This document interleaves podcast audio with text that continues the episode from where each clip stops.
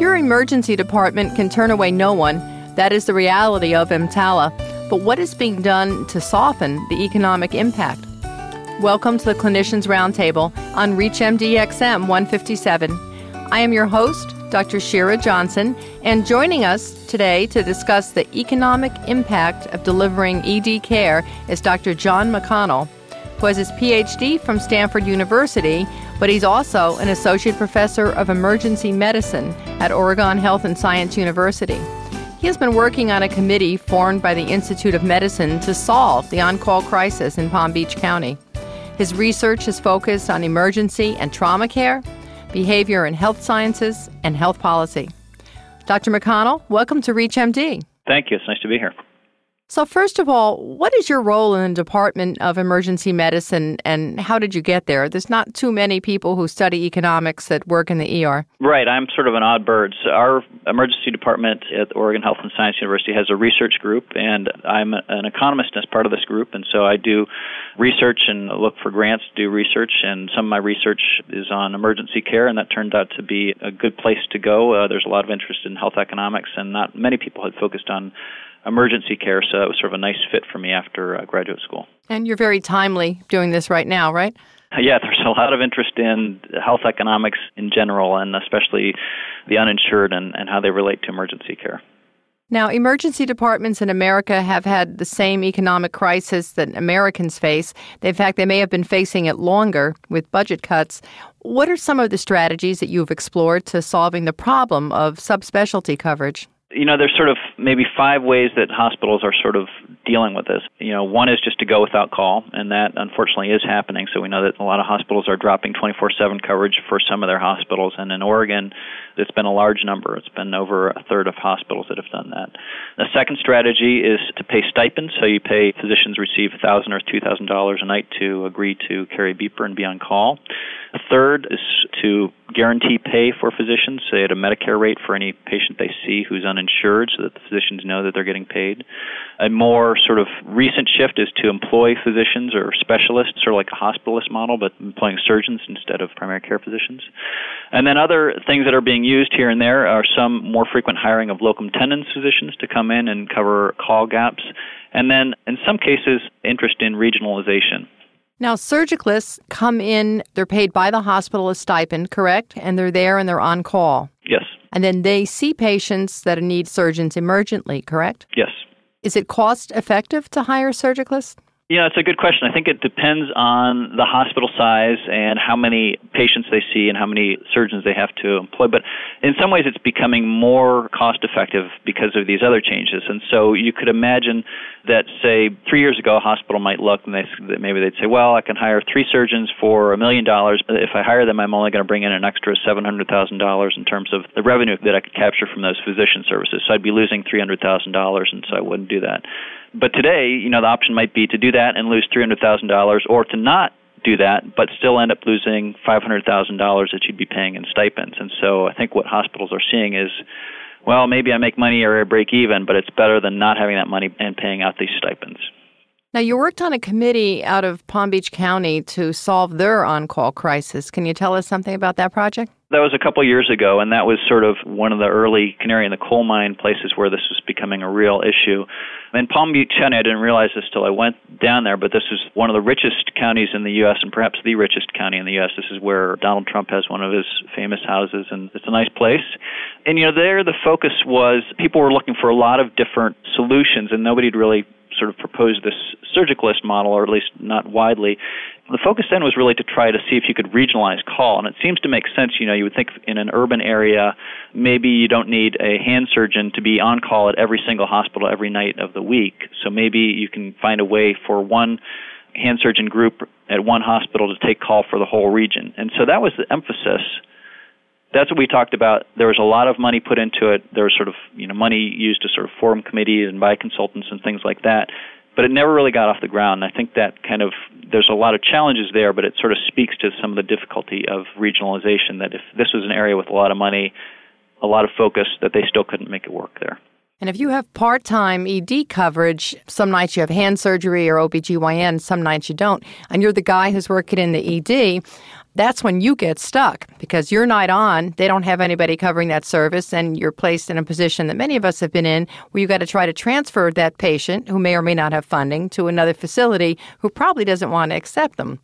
It's not safe for the patient, it's challenging for the doctor, and mistakes get made and people get sued. Yes, I'm an economist, so I don't work clinically, but I work with people who do. And it's a real headache. It's been really hard for them. I mean, I you know I hear these horror stories of them being on the phone for hours trying to locate a particular specialist to take care of a patient, and it can be very difficult.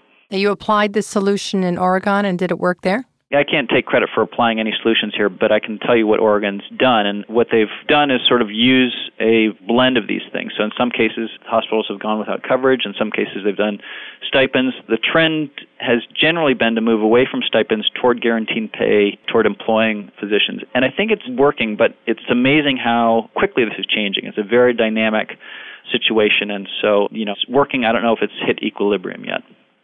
So, what are some of the other issues you've worked on with Oregon policymakers where you think maybe your work has made a difference? What could we learn from what you've already researched and been through? Well, you know, I do some work on emergency department care and then some sort of general policy care. One project that I just worked on uh, was looking at Medicaid clients or beneficiaries, and Oregon was one of the first states to see if they could cut the cost of Medicaid by imposing co-payments on some of their Medicaid enrollees. And so we'd have good data, actually, there's some good economic research on how patients with commercial insurance respond to co-payments and generally they use less services and it reduces the cost of care but we hadn't really seen much research on what that looks like for very poor or very sick people who might be on Medicaid. And so this is sort of an interesting study because if the co-payments work that's a good way to save money. If they don't then that's useful. And what we found was that the Medicaid clients who had these co-payments put on them that they pulled back service they used less services just like commercial pay patients but when they went, they were sicker. So they had fewer visits, but when they went, their visits were more expensive. They had more inpatient admissions. And so in the end, the economic gain from fewer visits was offset by more expensive care when they needed it with some sort of disturbing suggestions. So some good evidence that co-payments weren't good there. If you're just tuning in, you're listening to the Clinicians Roundtable on ReachMD-XM 157, the channel for medical professionals. I'm your host, Dr. Shira Johnson, and joining me to discuss managing the economic impact of ER medicine is Dr. John McConnell.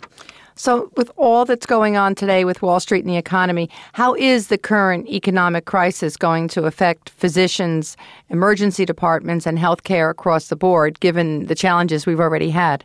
In general, it's sort of helpful to sort of think about where we're going in the economy without thinking too much about healthcare. And I think the best guess, looking at economists who do more of this macroeconomic policy prediction, you know, I think we're looking at pretty severe recession, sort of like something that we had in 1982. And it's been a long time since we've had anything that bad. So I think it's going to be difficult. I think 2009 is not going to be great. 2010 is going to be probably a little bit better, but not great. And I think by 2011, maybe things will come around if our sort of our current policies work. Now, because you're an economist, we're hanging on your every word. So right, everybody right. listening to this wants your overall forecast, probably as well as they want your specific uh, Uh, ED forecast. So well, continue. The, the usual caveats apply to economists looking into the future there. That seems to me to be kind of a reasonable scenario. So if people want to use that as a benchmark, I think that's, you know, to me that seems to be reasonable. So what does that mean for physicians? Well, you know, I think in the short run, you're not going to see a lot of changes, but maybe over the next year, you can expect that there's going to be more unemployment, which means that people are going to come off of employer covered insurance. There's going to be more uninsured that are seeking care through the hospital. Medicaid rolls will probably go up. You'll probably see more Medicaid patients coming into the hospital or your practice. But, you know, the shift from commercial payment to Medicaid payment, you may see more Medicaid patients, but they're going to be paying less. So I think that's probably what you're going to see. We're already hearing sort of locally that there's some shifts away from elective surgery that people seem to be putting that off. So, you know, I think it is going to affect medical practice. On the other hand, there are other industries that are sort of more susceptible to changes in economic fluctuations. So, you know, medical care is generally pretty steady relative to other industries. So they're putting off elective surgery, and we're seeing that already? Yes. Patients are going to be sicker coming into the hospital because they may avoid seeking care if care is going to cost them. You may see some of that as well. And the other interesting thing is with COBRA, we know that employers have to provide COBRA for not sure the days, but certainly a number of months after terminating employment. But COBRA, which isn't often spoke about, is outrageously expensive. And many patients are not able to continue coverage at those rates because you're paying the employer half and the employee half, correct? Yes, that's right. And we don't have solutions for those built into our system. And as you said, jobs are being terminated. Right. At our county hospital in Miami, the ED was always a revolving door for the un and the underinsured. Is this an issue that again needs to be addressed in a more aggressive manner than we have in the past? Because even when times were good, you still had this problem because the people come here without health care and they're from other countries and they need it urgently. Yeah, I mean, this is sort of the system that we have, and you know, I think that we saw sort of a dramatic version of that here in Oregon when we had a Medicaid contraction in 2003, and this is another project I worked on, but we saw a contraction in the Medicaid program that put about 100,000 people out of 400,000 in the total Medicaid population, took them off and put them into the uninsured ranks. And so we tracked what happened to emergency departments across the state, and what we saw was a average increase in uninsured patients going to the emergency department by over 30 percent with even higher increases when you broke it down to sort of some specific diagnoses. So a lot more people coming in with mental health issues and substance abuse issues and things like that. So we know from that experience that, you know, as people become more uninsured that the emergency department is where they go. And I heard that whereas previously we know that many mental health benefits and many substance abuse issues are not covered under insurance, even if you have good working insurance, or they're not covered to a great degree. And if you have any more knowledge of this, please correct me. But I believe they said 2010 healthcare plans are going to be required to cover substance abuse and mental health needs for the patients. Yeah, this is sort of a very strange, interesting part of the emergency financial uh, rescue plan that was just passed. So that was a $700 billion plan with a few other weird things in there. And, and this was things, tacked on. This was tacked on so that there was a mental health parity thing that had been always floated around the House and the Senate and sort of, you know, made it up to certain levels but never quite passed.